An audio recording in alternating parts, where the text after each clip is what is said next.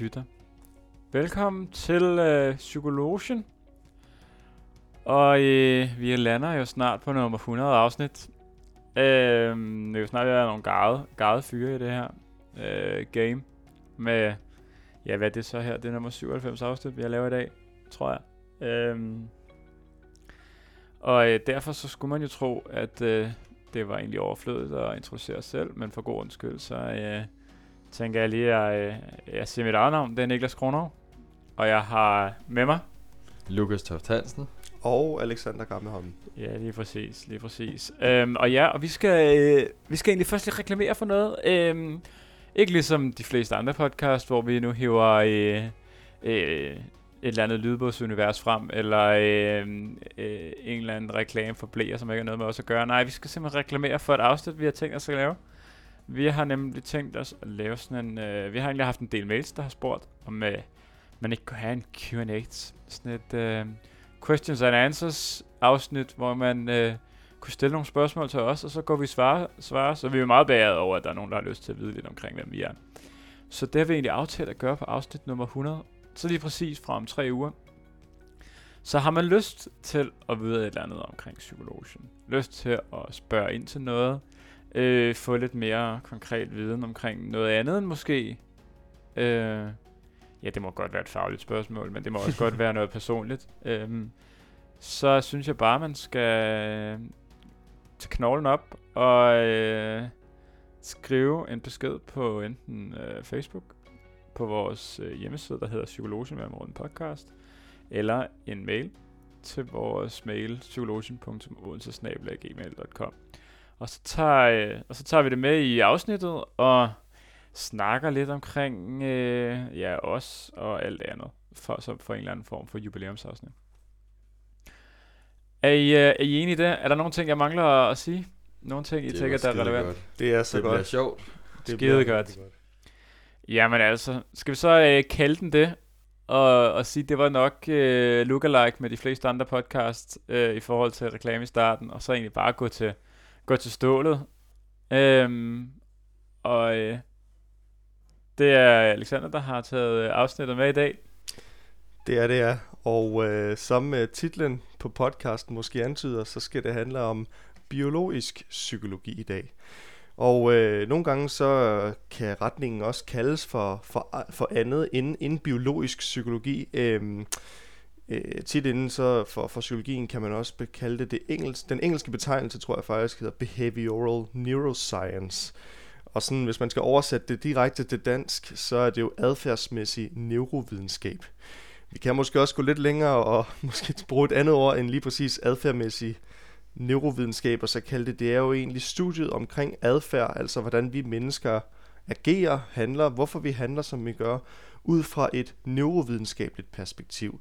Så hvordan hænger vores, den måde, vi øh, agerer på, vores adfærd, egentlig sammen med den måde, vores hjerne, vores nervesystem, vores hormoner osv. ligesom lidt er, er skruet sammen på. Så man går lidt ud fra et biologisk perspektiv på den måde, og kigger meget kropsmæssigt på, hvordan hænger hjerne og krop sammen, og så i forbindelse med, hvordan vi mennesker faktisk handler. Uh ja.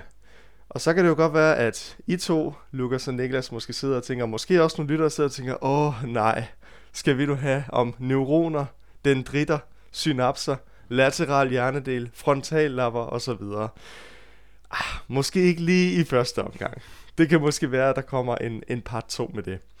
Øhm, biologisk psykologi er et kæmpe øh, studie, det er en kæmpe gren, ligesom så mange andre grene i psykologien jo er, men, men derfor er det jo også begrænset, hvad vi kan, kan nå. Så formålet med det her afsnit i dag er egentlig bare lidt at give en introduktion til, hvad biologisk psykologi er for en gren, og, øhm, og give et indblik i, hvad, hvad, hvad, hvor hører den til måske inden for, for psykologiens verden. Og så kan det jo altid være, at der kan komme en part 2, en part 3 omkring neurovidenskab, omkring dendritter. vi vil vi bare skal have, have et podcastnavn, der bare hedder synapser. Ja. Så, skræmmer, Ja. så skal vi nok skræmme så, folk væk. Så, Så, så kan i helt sikkert. så nej, men, men så teknisk skal vi ikke ned i det. Vi skal snakke lidt omkring hjerne og nervesystem, men, men, men vi skal ikke så teknisk ned og snakke de her mange fagbegreber. Men inden vi lidt dykker længere ned i, hvad er biologisk psykologi egentlig, så, øh, så kunne jeg jo egentlig godt lige tænke mig at kaste bolden måske lidt over til jer, drenge, og spørge, det her med, hvad, hvad tror I, det her med brugen af, det, altså at vide, hvordan hjernen, nervesystemet og kroppen ligesom hænger sammen, og hvordan det ligesom er med til at påvirke, hvordan vi handler som mennesker. Hvordan tror I, øh, hvor, hvorfor er det vigtigt for os at vide i, i en psykologisk kontekst, og er det, er det noget, vi kan bruge som enten psykologer eller i andre øh, professioner, når vi arbejder? Er det noget, vi, vi, kan vi bruge det til noget? Det er egentlig bare lidt det her.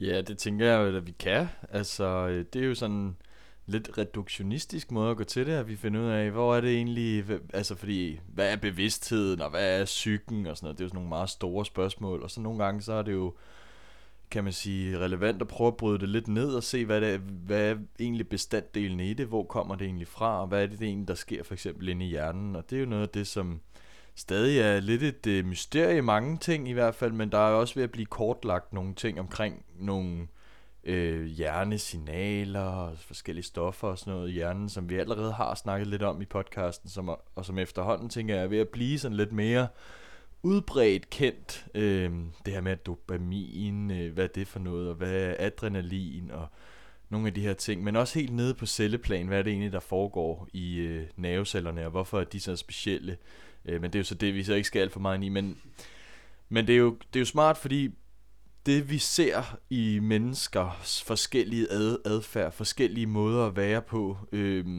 der er mange psykiske lidelser og sådan noget, der kan vi jo godt se, at der er forskel på os, og det er jo noget af det, som den biologiske psykologi kan være med til at forklare, i hvert fald hvordan fungerer en person med en øh, ADHD-hjerne, eller en autisme-hjerne, eller hvad man skal sige. Hvad er det, der foregår i hjernen på sådan en person, øh, som er anderledes altså man, man, man taler om neurotypiske mennesker og, og så øh, altså anderledes, kan man sige, neuroatypiske øh, mennesker.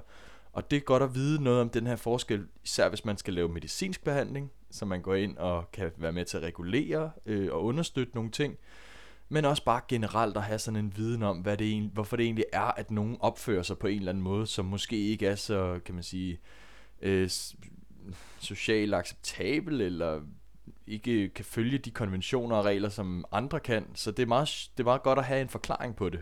Og det er noget af det, som jeg tænker, den biologiske psykologi kan være med til at give. Ja, helt sikkert. Helt sikkert. Jeg tænker, øh, jeg tror ikke, jeg har ikke så mange andre kommentarer, fordi det er meget, du har nemlig, du har summeret meget godt op det. Det synes jeg, jeg også synes, det kan bruges til. Men jeg tænker også bare alment, altså det er meget godt at vide, hvad ting er bygget op af. Altså, meget godt at vide, hvad der er inde i en bil. Øh, så står der noget, der er i stykker, at man på en eller anden måde kan finde ud af, hvor det er henne. Øh, og se, om man kan reparere det, eller hjælpe det i hvert fald til at køre mere gnidningsfrit igen. Øh, og sådan er det med alting, og sådan er det også for os mennesker, at, sådan at, at hvis der er nogen øh, møtrikker, der ikke lige kører i en sync med andre, så er det meget rart at have en eller anden billede af systemet. Øh, og vide, ja, hvad er det så, vi eventuelt kan skrue på. Øh, man kan jo tage for eksempel med ADHD, de har jo nogle problemer med sådan det forreste del af hjernen, som jo styrer vores opmærksomhed og sådan nogle ting. Og så kunne man, ja, træne den del. Øhm, og det er jo det, ja, hvad jeg kan sige, neurovidenskaben kan være med til. Det er jo med til på en eller anden måde at kortlægge de problemer, der er. Helt sikkert, og I rammer jo meget godt ned i, i hvad vi skal tale om i, i resten af afsnittet, men, øh, men det, det er fuldstændig rigtigt, og, øh, og især det her med, som I også nævner i forhold til lidt, både det her med bare at forstå, jamen, hvordan er vi opbygget, altså sådan, hvordan, hvordan fungerer hjernen egentlig, det er jo, helt vildt egentlig, hvor, hvor, hvor meget vi allerede ved om hjernen, men hvor meget vi også stadig forsker i hjernen, ikke? og hvor meget den kan, øhm, som jo egentlig lidt er det, altså, det, der, der styrer os meget, ikke? os mennesker. Og samtidig også det her med at kunne forstå og sammenligne, jamen, øh, for eksempel i forhold til, til psykiske lidelser, der er det jo også noget, som, som biologisk psykologi kan gå ind og, og kigge på, jamen sådan rent neurologisk, rent hjernemæssigt, hvad, hvad enten i forhold til, til, som I siger, jamen hjerneområder, øh, forreste del, bagerste del af hjernen, er der nogle ting, der ser anderledes ud hos, øh, hos en person med for eksempel øh, autisme, øh, øh, kontra en uden øh, autisme og, og så videre og så videre. Så, det, så på den måde også at kigge på øh, i forhold til det, og så som sagt også at forstå lidt, hvordan snakker, hvordan snakker systemerne sammen, øh, hvordan hænger øh, nervesystemet sammen med, med hjernen og hormonerne og så videre, og hvad, hvordan kan vi blive påvirket på den måde øh, af de her ting. Så man kan sige, at den ja, I opsummerer jo meget godt, men biologisk psykologi fokuserer jo på, på hjernen, på nervesystemet, på hormoner og også på genetik. Øhm, og biologisk psykologi undersøger lidt forholdet mellem krop og sind øh, og de her neurale mekanismer. Øh, og neurale mekanismer skal forstås i, hvordan snakker hjernen ligesom sammen med resten øh, af, af kroppen. Øh, det er jo neuroner, øh, det er den måde, de, de, de snakker sammen på. Øh, og så øh, også lidt, hvordan kan arv spille ind? Så nu kommer vi måske også, måske lidt senere til at snakke lidt omkring arv og, det, øh, og miljø igen.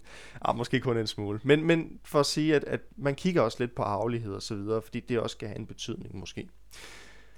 Ja, øhm, og så kan man sige, så den biologiske tilgang i psykologien mener lidt, at, at den adfærd, vi mennesker, eller den måde, vi mennesker agerer på, jamen det, det er ligesom en konsekvens af den genetik og den fysiologi, vi er opbygget med. Den måde, vores, vores hjerne er opbygget på, den måde hjernen snakker sammen med, med, med nervesystemet og, og, og, og resten af kroppen på. Det er lidt det, der styrer vores tanker, vores følelser, vores måde at agere på osv.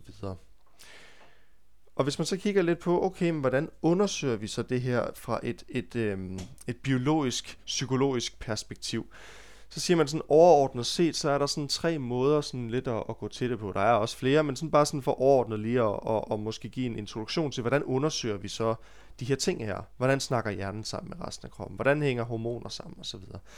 Der er det, man kalder den komparative metode, hvor man går lidt ind og kigger på forskellige andre dyrearter og studerer lidt, hvordan agerer de, og så sammenligner det med, hvordan vi mennesker agerer. Og så kigger lidt på, okay, hvad er der nogle ting, der er sammenlignelige? Øhm, øh, hvad hedder det? Er der nogle ting, vi gør anderledes end for eksempel aber gør, eller rotter gør. Øh, kigger meget adfærdsmæssigt på, hvordan agerer de på en ting, kontra hvordan agerer vi på nogle ting. Så er der den fysiologiske, lidt mere fysiologiske del, hvor man går ind og kigger på, øh, hvordan fungerer nervesystemet og hormonerne hos os mennesker. Øh, hvordan, øh, hvordan kan øh, strukturen i hjernen ændres, eller funktionen på den måde, vi, vi agerer på.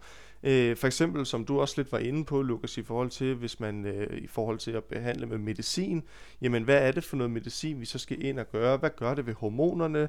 Øh, skal vi tilføre noget dopamin, for eksempel, eller skal vi, er det noget serotonin? Alt sådan nogle ting i forhold til, hvordan snakker kroppen sammen på den måde. Og så er der den tredje, som man siger, det er jo lidt igen undersøgelse af arv. Det vil sige, jamen, de ting, som vi måske ser i et menneske eller ved dyr, hvordan ser det ud arvmæssigt? Hvad er arvemekanismer? Hvad er genetikken? Så går man jo ind og kigger sådan noget igen. Nu bliver det lidt fagsprog, men sådan fenotyper og genotyper. Altså, hvordan, hvordan, øh, hvordan er vores gener egentlig lidt skruet sammen, os mennesker? For det kan måske også have en betydning for, hvordan vi udvikler os som mennesker. Og hvorfor er det så, at vi undersøger de her ting? Det gør vi jo, fordi vi jo gerne vil forstå og beskrive hvordan vi mennesker agerer og tænker som, som, som personer. Øh, vi vil også gerne studere, hvordan vi evolutionært udvikler os som mennesker. Det er faktisk også noget, vi, vi gerne vil inden for biologisk psykologi. Øh, hvordan udvikler vi os som mennesker gennem evolutionen, gennem øh, fra, fra generation til generation. Øh, og så, øh, så vil vi jo også gerne observere udviklingen af vores ja, igen adfærd ud fra et biologisk øh, synspunkt. Øh, og så, øh, så se igen, studere de her lidelser, eller man, nogen kalder det, nogle gange kalder vi det også for dysfunktioner i hjernen, altså nogle områder, som måske fungerer mindre, end det måske gør ved, ved, ved, ved andre mennesker. Øhm, og hvordan kan det ses i forhold til, hvordan vi så agerer vores adfærd? Og så øh, kunne jeg godt tænke mig faktisk at kaste bolden over til jer igen, drenge, og spørge, det kan jo godt virke som om, når vi taler det her, det biologiske i psykologi, at det er lidt af en gren for sig, og det her med at gå meget, som du sagde det også, Lukas, gå lidt reduktionistisk til værk, så skiller sig måske lidt ud fra de andre grene i, i psykologien, men, men biologisk psykologi kan faktisk have en, øh, en sammenhæng med flere grene i psykologien. Og der kunne jeg jo godt tænke mig at spørge jer, om I har nogen bud på, hvilke andre sådan, retninger eller grene i psykologien, øh, som, som I tror kunne relatere sig til biologisk psykologi, som hænger sammen med biologisk psykologi. Ja, det er jo et fint spørgsmål. Altså, jeg synes, der er mange... Så jeg ved ikke alt, der har med mennesker at gøre, og noget med biologisk psykologi at gøre. Øh, så jeg er bange for, at jeg måske fanger dig et trick spørgsmål der. Men, øh, men sådan, altså lad os have for eksempel, øh, det er jo meget oppe i lige nu i tiden, sådan noget personlighedspsykologi. Der er jo, det er jo pisse sjovt at få lavet en, øh, en profil af sig selv. Øh, hvem er jeg? Øh, ekstrovert, introvert øh, og så videre. Øh, specielt ude på arbejdsmarkedet får man jo ofte de her fire farver placeret på sig i forhold til sådan en øh, MBTI-profil, eller det er også klassisk på Facebook, at man får øh, øh, lavet sådan en test omkring, hvad, for, hvad man er for Harry Potter og sådan nogle ting. Og selvom det måske ikke er understøttet personlighedstest, så er det stadig populært. Og der kan man da sige, at den biologiske psykologi der har jo en eller anden form for forklaringsmodel i forhold til, hvorfor vi er, som vi er, eller hvem vi er. De kan jo gerne forklare nogle af de mekanismer, der spiller ind bag de personligheder, vi er, for eksempel. Øhm, er man måske lidt generelt lidt... Vi har snakket tidligere omkring det her center i hjernen, som hedder amygdala, som er sådan lidt vores panikcenter, det der angstcenter, der gør, at når hvis vi det, som man jo gør hele tiden her i Danmark, men hvis man møder en øh, løve, så, øh, så, øh, så det her center, det begynder jo at, øh, og give gas og bare, øh, man kan sige, aktivere det helt vildt. Og nogle mennesker har en tendens til at have sådan lidt overstimuleret den her, og derfor er de også lidt mere redde normalt, og lidt mere bange som udgangspunkt. Og det er jo så et eksempel på, hvordan det kan udmyndte sig i den personlighed, man har. Øhm, eksempelvis. Så der er jo i hvert fald noget der, men der samtidig er der måske også nogle mere tydelige eksempler i form af, vi har udviklingspsykologi med ADHD, autister, og de ting, de er, øh, som Lukas sagde, atypisk neurologiske. Øh, eller der er øh, kognitionspsykologi, hvor man har noget at gøre med den måde, vi mennesker tænker på. Og den måde, vi mennesker tænker på, kommer jo ofte lidt fra biologien. Eller det er i hvert fald det samme spil. Øhm, mellem miljø og biologi. Så den er sådan, jeg synes, den er alle steder. Det er svært at, det er svært, det er svært ikke at tænke det ind i psykologi, fordi biologi er det, vi er lavet af. Så uanset hvad, så bliver det ligesom et fundament, tænker jeg. Ja, jeg tror heller ikke, der er en, sådan rigtig nogen retninger, der helt fornægter, fordi man vil jo gerne undersøge menneskets natur, og det er jo også biologien, om ikke andet, og så det fletter sig meget ind i alle de andre felter. Jeg er meget ind i det der udvikling og kognitionspsykologi. Det er jo sådan meget tæt op af, øh, fordi det er jo ofte faktisk i psykologien, øh, det er jo hjernen, vi kigger på primært som, som den, der udvikler sig, og det er jo det, vi er meget interesseret i. Men, men så er der jo også det her, for eksempel sundhedspsykologi, hvor det kan være sådan noget med, hvis du så har en somatisk, altså en kropslig øh, lidelse, øh, sygdom, hvordan påvirker det psyken, og der kan også være nogle mekanismer der, der går ind og... Ja, eksempel på det kunne være eksempel være diabetes, ikke? eller kræft, eller lignende. Ja. For eksempel, ja. Øhm, og det, det er jo også noget af det, man skal undersøge. Hvordan påvirker det hinanden gensidigt, hvis der så kommer en komorbid øh, depression oveni, eller et eller andet, og hvor, hvor kommer den fra? Kommer den fordi, at man ikke kan håndtere sin, øh, øh, diabetes, eller er der noget, sådan, der spiller sammen ind i kroppen på en eller anden måde. Og sådan. Så man bliver nødt til hele tiden at undersøge det, og der, der går vi jo også over i det kliniske felt, altså den kliniske psykologi og, og differentialdiagnostik, og hele tiden skal være opmærksom på, hvad er det, der er på spil her. Er det en person, der er der en hjerneskade? Er der, altså, det er jo neuropsykologien også. Så altså, det, man kan jo blive ved med at name drop. Du siger også evolutionspsykologien, øh, Alex. Så, øh, det er svært at komme udenom, men der er selvfølgelig nogen, der tænker mere i den biologiske retning end andre. Ja. Øh, ja. Man kan sige måske et bud, så jeg tænkte over, at det kunne måske være, vi har lavet et afsnit om det, men socialkonstruktivister, som jo er en gren, det er jo egentlig filosofisk gren, og ikke så meget en psykologisk gren, men de fleste filosofiske rene har jo noget med mennesker at gøre, så det er jo sådan lidt, det lidt, går lidt i flæng. Men det er jo den tanke om, at vi mennesker kun er skabt af vores omgivelser. Det vil sige, det er kulturen, der styrer os øh, hele tiden. Så den måde, vi tænker om tingene på, det er sådan, vi, det er derfor, vi opfører os, som vi gør. Så grunden til, at teenage-drenge er mere udreagerende end piger, det er fordi, vi har kulturen siger, at teenage-drenge skal være mere udreagerende end piger. Eller grunden til, at piger, øh, flere kvinder er i hvad kan jeg sige, øh, sundhedsfag, det er fordi, at vi som samfund siger, at kvinder skal være sundhedsfag. Så alt styres af den måde, vi taler om tingene på.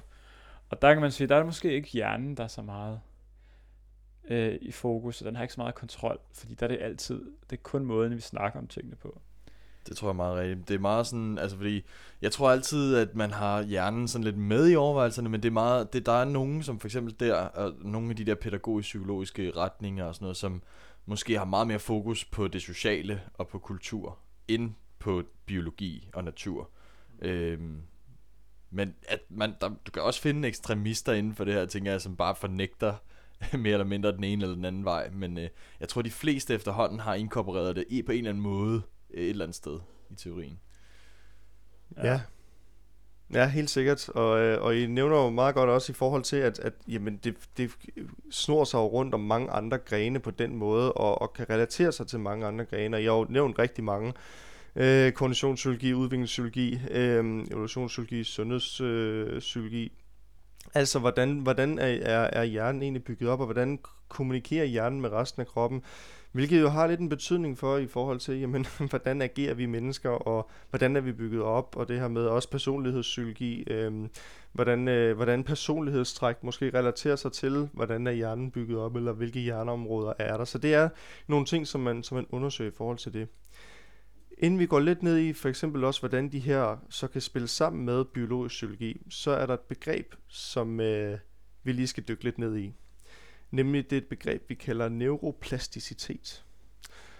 Og øh, det vil altså sige, at øh, hvad betyder det? Jamen det betyder egentlig, at hjernen har en evne til at ændre sig gennem udvikling og reorganisering.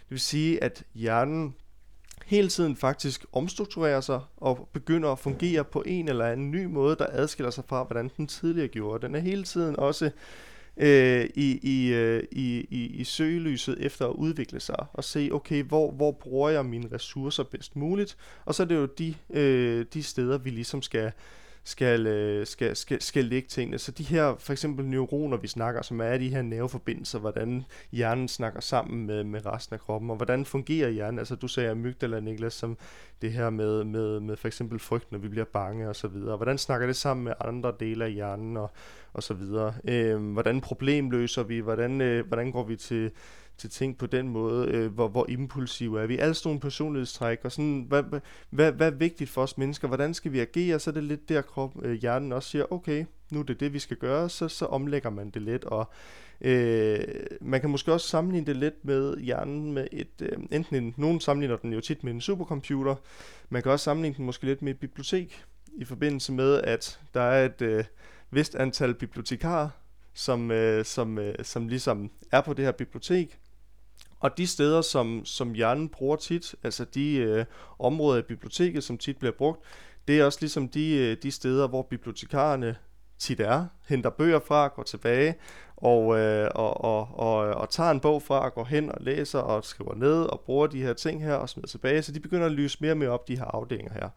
Så er der af, andre afdelinger i hjernen, som måske ikke bliver brugt så meget, hvor jamen, så, øh, så, er der, så er det heller ikke så tit, at at de her øh, bibliotekarer, de, øh, de, øh, de er i de her områder. Og så kan det være, at det heller ikke lyser lige så meget op. Der begynder måske at blive lidt mere mørkt, lidt mere støvet på de her afdelinger her. Det begynder at være sådan lidt, de bliver ikke brugt så meget. Øhm, og måske skal vi kigge det også i forhold til, jamen, altså det kommer jo lidt an på igen, hvad er det, vi, vi bruger. Så lad os tage et eksempel med, jamen, hvis vi går til fodbold, eller vi går til musik, jamen så de områder, der forbindes med for eksempel at gå til øh, musik, noget med, med, med motorik, noget med, med audit, auditiv, altså lytte, øh, altså nogle bestemte hjerneområder, som forbindes, eller som vi bruger, når vi spiller musik, de bliver jo lige så stille brugt mere og mere, fordi vi jo, vi jo spiller musik. Og så er det også dem, der begynder at lyse mere op, måske i biblioteket. Øh, hvis vi så begynder at stoppe med at spille musik, øh, jamen så vil de her hjerneområder måske ikke blive brugt lige så meget, hvilket vil sige, så, så bliver der ikke hentet lige så mange bøger, og så begynder det her, øh, de her områder måske også at, øh, og, ja, ikke at lyse lige så meget op, og som sagt, og måske ikke blive brugt så meget, og så, så bliver lidt øh, mindre lukket. Fordi så siger han, jamen okay, hvis vi ikke skal bruge det, jamen så, så, så, så begynder vi ikke at, at bruge lige så mange ressourcer på det. Så kan jeg jo bruge mine ressourcer på noget andet. Så det er tanken om inden for, for biologisk psykologi, at hjernen lidt kan ændre sig. Altså den kan udvikle sig øh, på den front og omforme sig. Jeg tænker altid på det som værende en have. Det kan også sådan, være en have, ja. Øh, at sådan, de steder, hvor man, man, der er nogle rosenbeder, der er nogle grøntsager, der er nogle frugter, og der er sådan lidt rundt omkring i haven, svarende til, at vi vores mennesker interesse. Der er måske rosenbuskene kan være nogle, nogle sprog, og der er noget, der kan være noget øh, guitarspil øh, sammen med grøntsagerne og lignende. Og så de steder, du går og vander, altså de ting, du beskæftiger dig med, de vokser op hele tiden, og hvis du, øh, og du kan ikke vande det hele på en gang, det har du ikke tid til. Øhm, men hvis du på et tidspunkt tænker, jeg vil hellere, den, i år vil jeg hellere have grøntsager i stedet for frugt. Det kan være, at øh, du stopper med at øh, det ikke, øve dig på spansk, og starte på tysk i stedet for, eller bare stopper med spansk generelt og bruger en tid på at spille guitar. Så, øh, så stopper du med at vande det ene område, og så selvfølgelig vil du så dale i størrelse og kraft, og den grønne farve forsvinder stille og roligt. Det vil stadig ligge i jorden, øh, det her øh, Mhm, det det seed, nemlig. eller hvad det hedder, det her øh, ja, Frø. frø. Ja. Øhm, men det vil ikke være det, der bliver vandet, og derfor heller ikke det, der vil vokse op. Så det skal ikke nogle af de andre ting, der vil vokse op. Det er sådan den tanke, jeg altid går på, når jeg Helt skal sikkert. tænke over det. Man, man kan se den på mange måder. Jeg vil også gerne øh, krybe til kors og sige, inden jeg går videre, at den her med biblioteket er måske heller ikke min egen, men en, jeg har fået af, af, af den kære Lukas ved siden af mig her. Øh, jeg plejer altid at sammenligne det også lidt med en computer, så, men, og du kan sammenligne det med en have, ikke? Og så, altså, men ligesom bare for at give en fornemmelse af, hvordan, hvordan hænger det sammen. Og jeg, jeg måtte lige skyde den over til Lukas. Ja, Så jeg er meget også glad for at blive øh, citeret på en eller anden måde. Det var meget stort af, af, for mig at opleve. Men øh, ja, men jeg tænkte lige på den der have, det er faktisk et skide godt billede. og Det er ja, også haven er også god, ja. ja. Og så tænkte jeg også på, at det kan være, at den der have, måske er der nogle steder, hvor jorden er lidt mere øh, gold eller mindre sådan frugtbar end andre steder, fordi vi har nogle dispositioner arvemæssigt for at, øh, jamen det kan godt være, at du har en rosenbed, men måske var det ikke øh, der, hvor jorden var bedst, så uanset hvor meget du vander, jamen, så bliver det måske, du bliver måske ikke den bedste til sprog, hvis du ikke har et rigtig godt udgangspunkt. Og sådan. Så der er hele tiden nogle nuancer i det her, som man kan blive ved med at udbygge metaforerne med. Men det kan vi jo sidde og hygge os med i vores fritid. Ja, men, men det er jo øh, spændende, ikke? Hvordan ja. at, at det, det lige pludselig kan ændre sig, og det som er et begreb, vi bruger rigtig meget i biologisk psykologi, altså den her neuroplasticitet, at hjernen, jamen den ændrer sig hele tiden. Den er lidt en, en, øh, en have, eller et bibliotek, eller en supercomputer, som også lidt ser, hvor, øh, hvor skal ressourcerne bruges henne i kroppen. Jamen så er det der, vi ligger tingene, så må vi omstrukturere kortet og mappet, og hvordan neuronerne taler sammen, sådan så at det fungerer på en anden måde, sådan så det vi gør lige nu, det er det, vi skal fokusere på at gøre.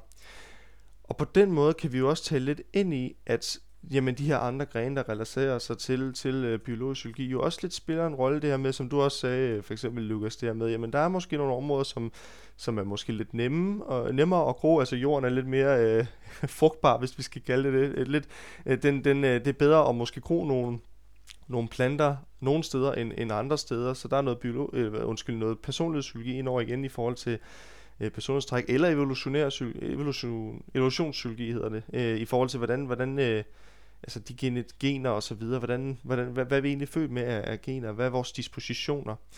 Men også lidt, det, at man måske, og det, det siger vi også ind, eller det siger, øh, hvad hedder det, biologisk psykologi, at, at tit snakker de faktisk også meget sammen med socialpsykologi. Fordi at det, at vi siger, at hjernen er plastisk, og at den kan ændre sig, har jo også lidt en, en konsekvens i en eller anden strækning derhen af, at, at miljøet jo lidt kan påvirke vores hjerne på en måde, i forbindelse med, hvordan vi udvikler os, og hvordan den er struktureret. Øhm, og det er jo også i forhold til, at, at lære, øh, hjernen lærer noget, og så, så husker den det, men den laver også om i forhold til, jamen hvad skal der bruges ressourcer på lige nu? Så, så vi lærer noget i miljøet, og så omstrukturerer hjernen sig til, okay, men så skal vi jo også tilpasse os det miljø på en måde, sådan så vi kan begå os i det miljø, vi nu er i. Så på den måde, igen, spiller arv og miljø sammen, som den jo altid gør i, i psykologien. Men det er sådan også en, måske en meget god måde at sådan forklare, hvordan, hvordan hænger arv og miljø måske også sammen. Altså det her med, at der er noget hjerne, og der er en, der er en disposition for os mennesker, men, men samtidig så har hjernen også øh, øh, i, et vis, i en vis grad øh, evnen til at, at, at omstrukturere sig i, i forbindelse med, med miljøet. Yes. Og så kan man sige, okay, men hvordan det her med, hvordan hjernen så omstrukturerer sig, hvordan de her forskellige hjerneområder, hvordan undersøger vi så det? Og der er nogle forskellige måder, vi kan, vi kan undersøge det på. Der er blandt andet den, den kendte EEG, som står for elektroencefalografi.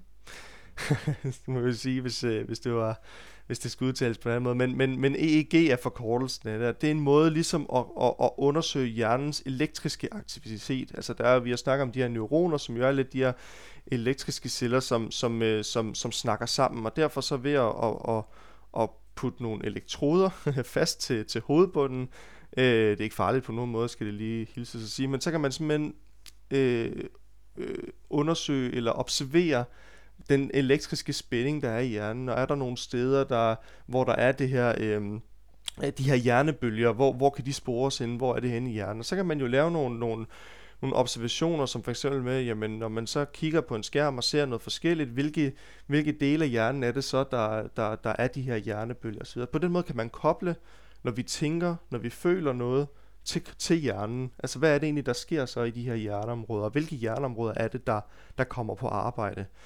Øh, og, øh, og hvis øh, det EEG, det er jo en måde at gøre det på. Man kan også... Øh, Øh, man, man kan også gøre det på, på andre måder. Der findes også, uden at gå så meget mere ned i, i detaljer, men så findes der også øh, PET, som er Position Emission Tomography, som også er en måde at studere hjernen på, men det er sådan nogle, hvor vi scanner hjernen og ser på hjerneområder, øh, og enten går det ud fra et, et elektrisk perspektiv, eller, eller med, hvordan er, hvordan, hvordan er radioaktiviteten, eller hvordan de her hjernebølger, hvordan snakker det sammen i hjernen, osv. osv. Ligesom simpelthen for at få en, øh, en fornemmelse af, når vi ser et eller andet, når vi tænker på at spille musik, eller når vi tænker på at spille tennis, eller når vi tænker på at lave mad, hvilke hjerneområder er det så, der lyser op? Det kan også være helt øh, basalt, jamen når vi bliver bange, når vi ser et eller andet, eller vi bliver skræmte, øh, hvor meget lyser vores amygdala så for eksempel op øh, i forbindelse med det. Og så kan man sådan prøve at gøre sig nogle tanker i forhold til, okay, jamen er der noget her i forhold til, hvor meget det lyser op, og hvordan fungerer vi så, og så videre, så videre. Så, så det er også en måde at gøre det på. Og så kunne jeg jo godt øh, tænke mig at, at kaste bolden lidt over til jer igen, dreng. I har været lidt inde på det, men, men, øh, men nu, nu kaster jeg alligevel et, et spørgsmål over til jer, der leder måske lidt i den retning. Men det lyder jo meget nice, det her med, at vi kan undersøge hjernen via EEG og PET, og blive lidt klogere på, hvilke hjerneområder er det, der, øh, der, der, der lyser op, øh, og hvordan vi, vi handler som mennesker. Men kan I også se grund til, hvorfor at vi bruger det her EEG og PET og andre hjernescanninger? Er der andre måder at gøre det på, end bare at forstå, når det, det, det okay, men når vi, når vi spiller noget musik, så ser det sådan her ud. Det var også det var meget rart at vide, at så lyser den her hjernedel op, men, men kan vi bruge det til noget? Jeg kan jo godt afsløre, at I har været lidt inde på det men om vi har et bud. ja, nå, så der er kun et rigtigt svar her. Ja, det er, det, er, ej, det er dog ikke. Det er dog aldrig. Men... Ej, jeg vil sige, uh, først og fremmest, det der med, at det lyser op, det er jo selvfølgelig de apparater, vi uh, slutter til, der viser et eller andet. Det vil sige, at uh, når det, om det er elektrisk aktivitet, om det er ilt i blodet, uh, som man også kan måle med nogle andre scanninger, så er det jo ikke inde i hjernen, der bliver lyst op, men det, det, er bare, men det ser vi bare på mm, en skærm, at ja. der er et eller andet. Det er rigtigt, ja. Det, det er sådan en misforståelse, som jeg er blevet opmærksom på, at man lige skal... Det er rigtigt, det er godt, du siger sige, det. Fordi ja. at det, det, det kan godt lyde lidt underligt, noget lyser ind i hjernen, men, ja. men det er jo det, vi ser, når vi ser på måling af noget, der slår ud. Mm. Øh, men i hvert fald, øh, så er det jo øh, selvfølgelig, altså dels så, så tænker jeg jo sådan helt logisk, det man gør, når man for eksempel brækker øh, et et ben, så får man nogle gange også en scanning. Og det er jo det samme, hvis man har et øh, hovedtraume, altså man slår hovedet. Øh, lige pludselig så, øh, ja, for det første, så kan man jo få et, øh, en scanning for at se, om der er nogle strukturer, der er ødelagt, om der er nogle ophobninger af væske, eller om der er et eller andet. Men, men det er jo også det, øh, der, kan, der kan jo også være, at man får en eller anden et hovedtraume, som gør, at man lige pludselig ikke fungerer i en eller anden forstand, at der er et eller andet, der ikke virker mere. Og der kan det også være godt, men det som helt overordnet set er smart ved hjernescanninger jo, det er jo, at vi forstår dels, som du siger, Alex, hvordan hjernen fungerer, og det betyder jo, når vi ved, hvordan normal hjerne fungerer, at vi også kan se, hvad det er, der så ikke fungerer øh, hos personer, der adskiller sig øh, i adfærd eller psyke fra os andre. Øhm, og det kan man sige, det gør vi alle sammen, men der er jo nogen, der, er, der for eksempel lider af nogle psykiske sygdomme, hvor det er meget rart at finde ud af, hvad er det egentlig inde i hovedet, der sker, og hvor er det, der ikke er aktivitet, og hvor er det, der er aktivitet, og hvordan responderer man på de ting, der er i miljøet. For det er jo lige præcis det, vi gør. Vi, øh, vi, vi tilpasser os, vi udvikler os, og vi, hjernen den er hele tiden aktiv, og det er jo klart, at om du har været i krig i hele din barndom, eller om du har været i et trygt miljø, det gør nok en forskel. Og der er jo også noget der, hvor man kan se, hvordan er det så, hvad er det så, der sker i hjernen. Og det er jo derfor, vi er begyndt at tale så meget om amygdala og sådan noget, fordi det er jo noget af det, som vi kan se, om det er jo så det der følelsescenter eller frygtcenter. Øhm, så det giver en generel forståelse, og så det gør også, at vi ved, hvor vi skal sætte ind, eller hvor at vi skal, ja, i hvert fald understøtte nogle ting, øh, hvis hjernen ikke selv formår øh, at opretholde den funktion, som den ellers skal. Helt sikkert, helt sikkert. Ja, men jeg tænker også nogle gange, at det, altså, det er, der, der er heller ikke så meget at tilføje til den. Øh, så du sagde mange af de ting, jeg havde tænkt over. Men øh, en ting, jeg så og tænkte på, det var, at det er også meget fint måske, hvis man igennem sådan nogle psykologiske test, ikke kan komme frem til, hvad folk lider af. Så kan en hjernescanning på måske på en eller anden måde lidt mere klare billede give et, give et indblik i det. For eksempel så sad jeg og tænkte på sådan noget med Alzheimer's og dement og demens og sådan nogle ting, og forskellene deri, at det er begge to noget med hukommelse at gøre, og begge to ting, der gør, at man ja, glemmer, hvem man er, og hvor man var, og sådan nogle ting. Og der er jo tydelige forskel i hjernebilleder på, om man har demens, eller om han har Alzheimer's. Fordi det er nogle forskellige ting, der forårsager sygdommene. Øhm, der ved jeg for eksempel Alzheimer's, der er ens, ja, det vi snakkede om, det plasticitet, vi snakkede om tidligere, det, det ligner sådan en, det ligner sådan en, øh, en skiveost eller et eller andet. Det er sådan, okay, det er også super morbid billede, men det er sådan at der er huller alle steder, fordi at de her, øh, det her plasticitet, som udgør den her plasticitet, det er ved at, øh, det er ved at spise sig selv på en eller anden måde. Øh, angribe sig selv, hvor der er noget andet end demens, hvor det er mere hukommelsescentrene, der, der er henne og, og være anderledes. Øh, så på den måde, hvis man ikke har nogen psykologiske test, som kan måle lige præcis, hvad det er, kan hjernen måske gøre det. Men ellers er det bare det. Ja, de ting, du sagde, Lukas, lød meget kloge. ja, men det begge ting, I faktisk siger, er, er, hvis vi skal bruge det udtryk, meget klogt, fordi at, at det er lidt også det, som, som jeg også lidt ville frem til i forbindelse med det, at der er selvfølgelig forstå, hvordan vi mennesker agerer, men også som, ja, som du sagde, Lukas, i forbindelse med, jamen når vi ved, hvordan for eksempel en, i god så en normal hjerne fungerer øh, i forbindelse med nogle ting, jamen, så kan vi også se, hvad er det så, der sker i hjernen, når noget ikke fungerer optimalt, eller hvad vi skal kalde det. Øhm, og som du også siger, Niklas, jamen for eksempel så at se som, på sådan noget som, som epilepsi, Alzheimer's, demens, Øhm, hvad, hvad er det egentlig, der sker i hjernen? Hvad, hvad, hvad, hvad, hvordan er det, øh, hvad, hvor er det, det, hvis vi skal sige, kalde det udtryk, øh, hvor er det, det går galt henne? Hvad er det, der, der sker? Hvor, som du også siger, jamen det ser helt anderledes ud i hjernen, og, det, og man kan, og får den der forståelse af, jamen det er lidt nogle huller, og, og den, den spiser lidt sig selv på en måde. Også fordi det, det er det, vi kan, kan observere på hjernen på den måde, og som du rigtig nok også siger, Niklas, at det er måske lidt sværere med en psykologisk test at, at, at skulle sidde og, og, og undersøge det, eller lave et spørgeskema omkring, hvordan, hvordan oplever du Alzheimer's? Der, der kan det måske være nemmere øh, at kigge på hjernen, hvordan den, den, øh, den opfører sig. Men også som, som du siger, Lukas, i forbindelse med, jamen, altså jeg kan også nævne i forbindelse med nu, øh, vi har jo, har jo snakket om det tidligere, vi har også nogle afsnit, faktisk to afsnit omkring psykopati, og at vi jo også har undersøgt det lidt fra et neuropsykologisk øh, perspektiv med, med psykopati, og det her med også at gå ind og undersøge, jamen, øh, for eksempel med en person med, med, med psykopatiske træk, altså det her med, at for eksempel det her med at enten føle empati eller de her personlighedstræk, at det måske ikke lyser lige så meget op hos en, hos en person med psykopatiske træk, som hos en, der ikke har de her træk.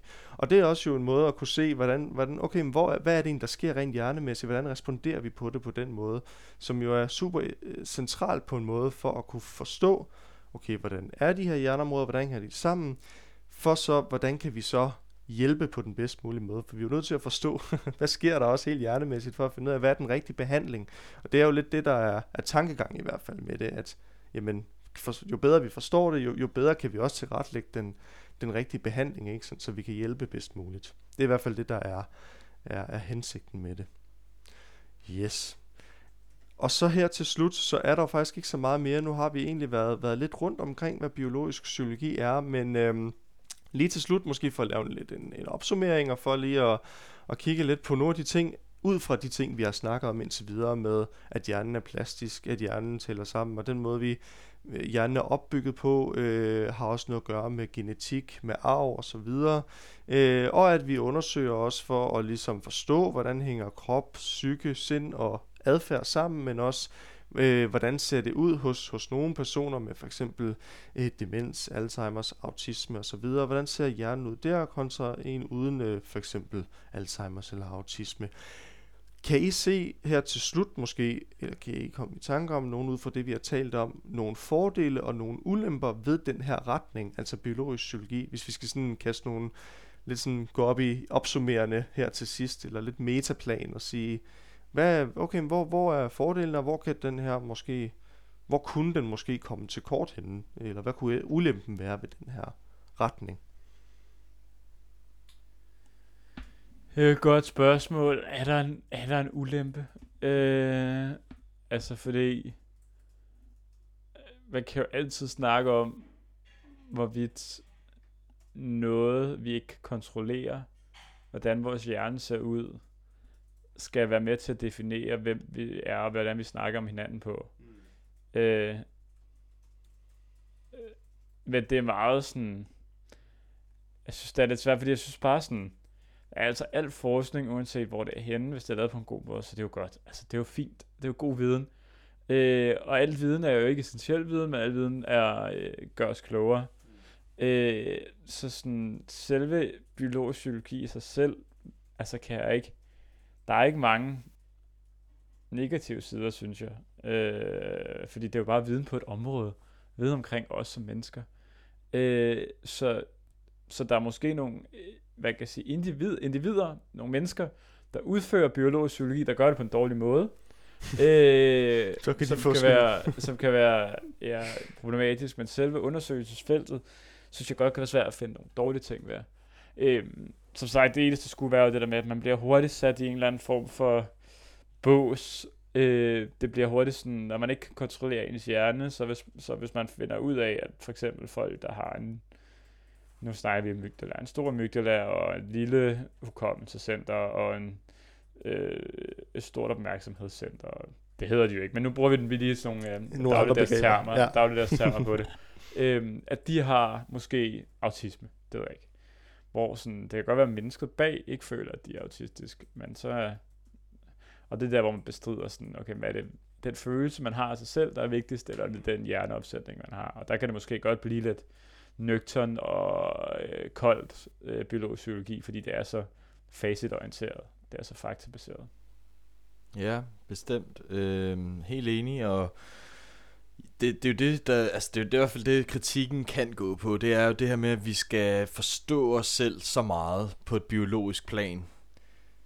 Det gør jo også, at vi for eksempel gennem medicinsk øh, behandling prøver at normalisere folk, eller optimere folk, eller sådan hele tiden få, få det bedste ud af mennesker. Det er jo sådan lidt en evolutionær tankegang, og det kan man sige, om det er sympatisk eller ej, det, det, det kan man jo så ikke sige så meget om, men, men det gør jo også det her med, der er jo øh, debatter omkring abort, øh, hvornår må du, øh, hvis du ser, at du får et neuroatypisk barn, øh, kan du så bare tillade dig ikke at, øh, altså, øh, at sætte det liv i verden, ikke? Øhm, og det er jo også noget, det vi gør, når vi hele tiden skal prøve at finde ud af normen og normalisere det her. Og så er der jo bare, ja, men det er jo så, hvad man tænker om det, om det er godt eller dårligt, det, det vil jeg ikke gøre mig til dom over. Øh, men så er der også det her sådan, der er en sjov blindgyde i det her, og det er, at og, og jeg synes, det er virkelig godt det er fremlagt hele det her afsnit, fordi det, jeg tror, eller for mig giver det i hvert fald god mening, det er en god introduktion til det hele, fordi nogen, man kan også starte på at se på, hvordan er en nervecelle egentlig opbygget, og hvad er der forskellige komponenter i den, og hvordan er det kemien og biologien fungerer mellem nerveceller, altså de her synapser og sådan noget. Men det er faktisk der, vores viden stopper, hvilket er ret sjovt, at det ender faktisk i sådan noget, jamen så er det et eller andet transmitterstof, eller en eller anden øh, ion mellem to øh, nerveceller inde i ens hoved, som gør et eller andet, at der bliver sat en eller anden kemisk og elektrisk bevægelse i gang. Hvilket er ret skørt, at det kan på en eller anden måde reduceres til det, men okay, men hvor var så bevidstheden og alle de der store ting, som vi føler hen i det, hvor er det endelige svar? Så der er sådan et eller andet, der, øhm, der er sådan lidt uforløst, når man kommer helt ned i substansen og ser, nå, men det er jo bare biologi, det er jo sådan, okay, sådan fungerer planter også på en anden måde bare, de har bare nogle andre, andre processer. Var der virkelig ikke mere? Var, der, var vi virkelig ikke øh, mere sådan specielle eller interessante? Nej, vi fungerer faktisk som alt andet sådan materiale i øh, naturen øh, det er ret sjovt, og det er en ret sjov blinkgyde, fordi vi tror, vi, at der, der må ligge et eller andet, der må ligge et eller andet magisk inde i os. Men Mm. øh, ja, så der, det, det synes jeg er lidt sjovt. Man kommer aldrig helt til bunds. Helt sikkert, og det, altså I nævner det jo meget godt, og får faktisk opsummeret rigtig godt, både fordele og ulemper, fordi som, som du også var inde på, Niklas, det her med, jamen det, det, er jo, det bliver jo meget også hurtigt jo en objektiv måling, for det er jo bare måling af hjernen, og hvordan fungerer det osv. Vi går måske ikke ind og tolker så meget, for tolker, altså det kan man måske ikke diskutere, der er jo selvfølgelig det her med at, at, at lave scanninger, og så måle ud for det, eller så videre, så, så på en måde er der selvfølgelig altid tolkning, men det, vi prøver jo at gøre det på en objektiv måde, og måle det på en måde, hvor vi ser, okay, hvad sker der i hjernen, og, og hvordan kan det så ligesom bruges til at, at finde ud af, jamen, hvordan hænger vi så sammen som, som mennesker, og det her med at, at øh, prøve at, at gøre det lidt sådan, at vi måske kan forstå, hvordan hænger det sammen, det her med, hvordan vi er opbygget som mennesker, og hvordan vi så øh, øh, rent faktisk øh, øh, går til verden på, eller hvordan vi agerer som mennesker, og det her med, øh, altså, Simpelthen fordi vi jo på en måde jo også lidt, som vi jo begge to nævner, vi er jo opbygget af biologi, altså den, vi, vi er opbygget af de her øh, øh, altså, øh, øh, proteiner og, og, og celler og øh, og hvordan vi snakker sammen som mennesker. Og gener, ikke? Øh, det, det er lidt det, vi kommer af, så på den måde kan den jo være super interessant, og dermed, at vi jo går lidt snævert og, og kigger, jamen, okay, hvordan hænger det sammen? Lad os prøve at forstå, fordi jo mere forståelse vi har omkring hjernen, omkring hvordan sådan helt sådan fysiologisk vi hænger sammen, jo bedre kan vi måske også forstå så, hvordan kan vi så øh, øh, forstå den måde, vi agerer på som mennesker, hvorfor vi er forskellige som mennesker osv., og give den her, det her klare overblik over det.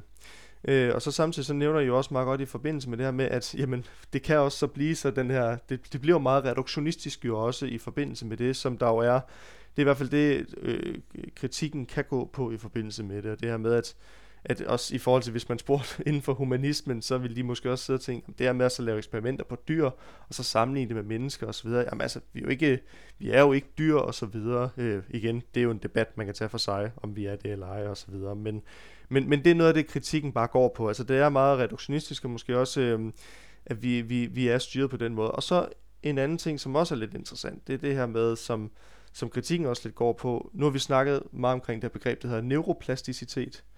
Der er også mange øh, kritikere, som også siger, jamen hvis hjernen er plastisk, hvorfor kan den så ikke reparere sig selv? Når vi har de her, øh, når vi har de her dysfunktioner i hjernen, eller når vi har det her, hvor, hvorfor, hvorfor, hvorfor kan vi så ikke øh, reparere den på samme måde, eller Alzheimer's? Hvor, hvordan, hvorfor kan den ikke reparere sig selv, hvis den hele tiden kan udvikle sig, hele tiden kan, øh, er plastisk og kan, kan, kan omstrukturere sig? Men hvorfor reparerer den så ikke sig selv? Ikke fordi det er en debat, vi skal gå ind i, det er bare for at sige, det, det, er, sådan, det, det er noget af det, kritikken går på i forbindelse med det, og det er nogle af de ulemper prosit, som der, som der, kan, som der kan være ja, i det. Og med det nys, så synes jeg, at vi skal sige, så var det en introduktion til biologisk psykologi. Jeg håber, det har været gavnligt, men det var i hvert fald det, jeg havde på programmet for i dag.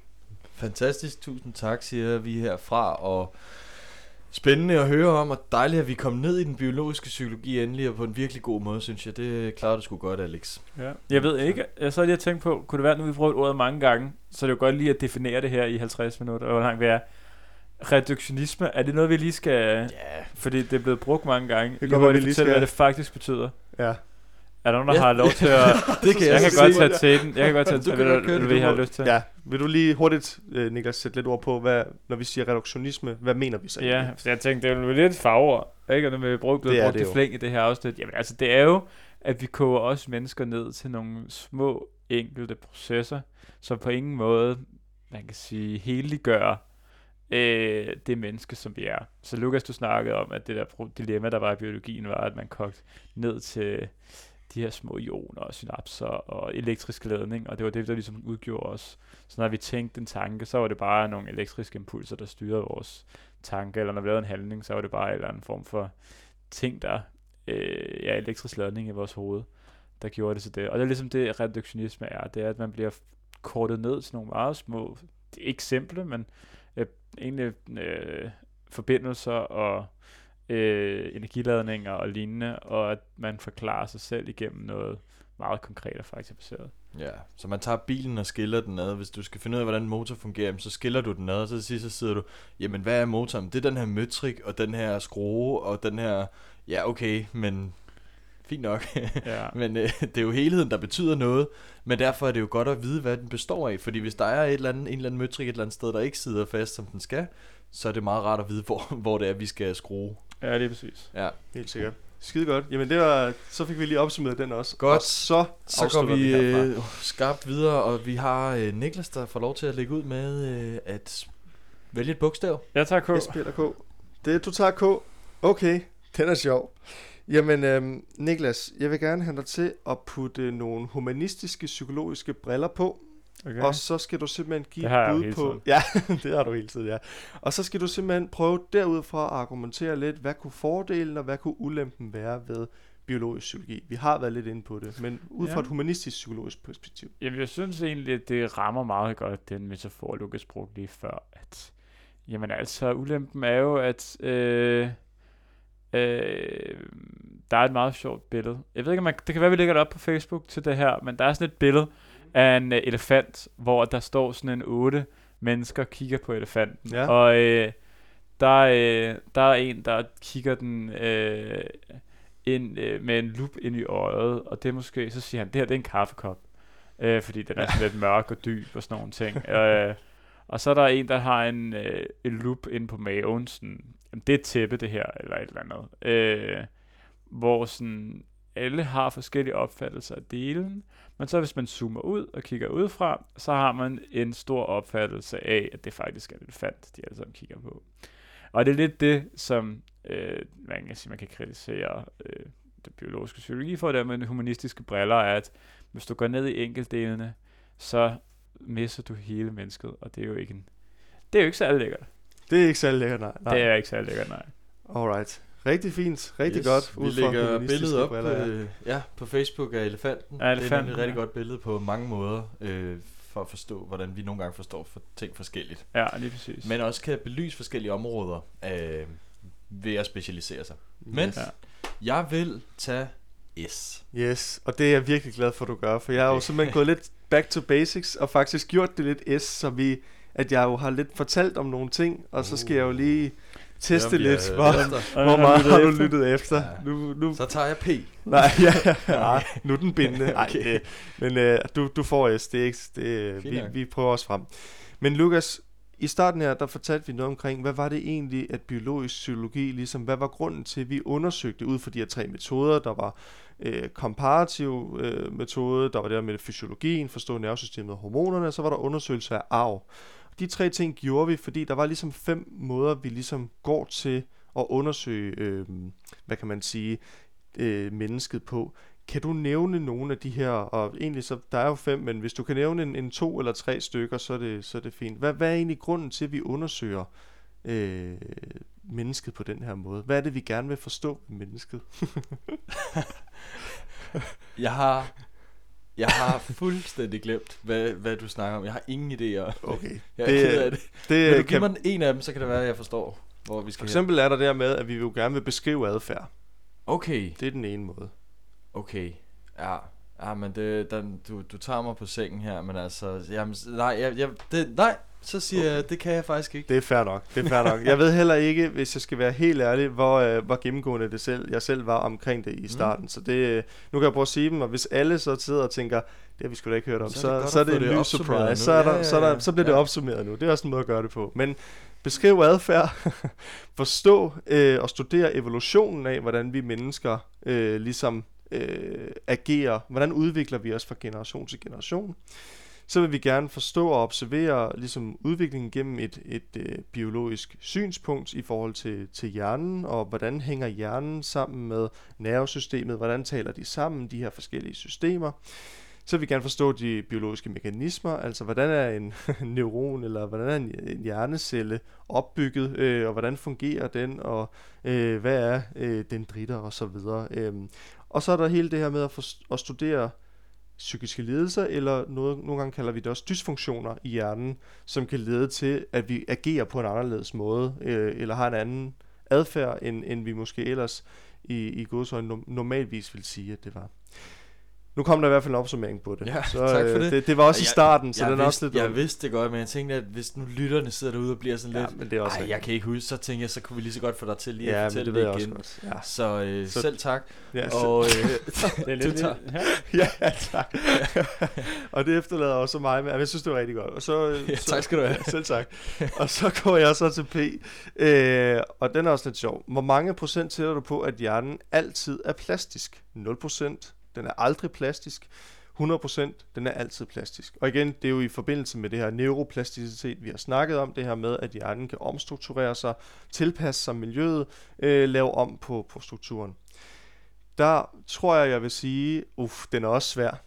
Men, øh, men i udgangspunkt i, at vi har snakket om, at der er rigtig meget, som, som den kan gøre, den kan, den kan ændre sig og så videre ud fra miljøet, men med udgangspunkt i, at vi måske også, hvis vi skal tage de der briller på, bare for sådan at lige have den i mente også det her med at reparere sig selv, og der er måske nogle ting, hvor den ikke altid kan ændre sig, eller der er i hvert fald noget, der måske kan gå ind og gøre, at den har sværere ved at ændre sig, så tror jeg, jeg vil sætte på, at, at hjernen måske er 75% plastisk. Det er sådan mit bud på det. Men igen, det er jo meget sådan, altså, det er svært jo, fordi der er stadig meget, vi skal undersøge i hjernen. Der er stadig meget, vi, øh, vi, vi mangler at forstå omkring hjernen. Men det vil sådan være, være mit bud på det i forbindelse med det. Ja, Super fint. Jamen, øh, vi er ved at være der, hvor vi skal runde af. Og øh, således kom vi igennem et øh, afsnit om biologpsykologi, neuropsykologi, uden at nævne Phineas Cage. ja den er også Det, vild. Ja. øh, Men ham har vi også et tidligere afsnit, tror jeg. Ham har vi nævnt, og det hvis det. man øh, lige bliver i tvivl nu, hvem Phineas Gage er, så må man øh, google. Og så er der nogle Ja. gode historier i vente, hvis man ikke allerede har hørt det her i podcasten. Øhm, men det er sådan et eksempel, der ofte kommer. Så det var meget, meget sjovt, det ikke øh, kom i dag. Men det, vi kan jo ikke nå det hele tiden, hver gang. Og vi har også haft ham. Derfor og dermed skal vi runde af. Vi siger tak for nu.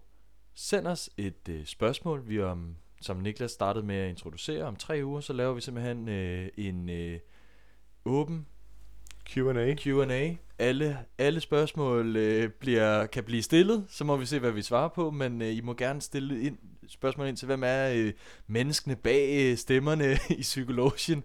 Øhm, så hvis I synes, det er interessant, så vil vi i hvert fald meget gerne svare på det øhm, i forbindelse med afsnit nummer 100. Så send endelig en besked til os på psykologen.odense-gmail.com eller inde på vores Facebook-side.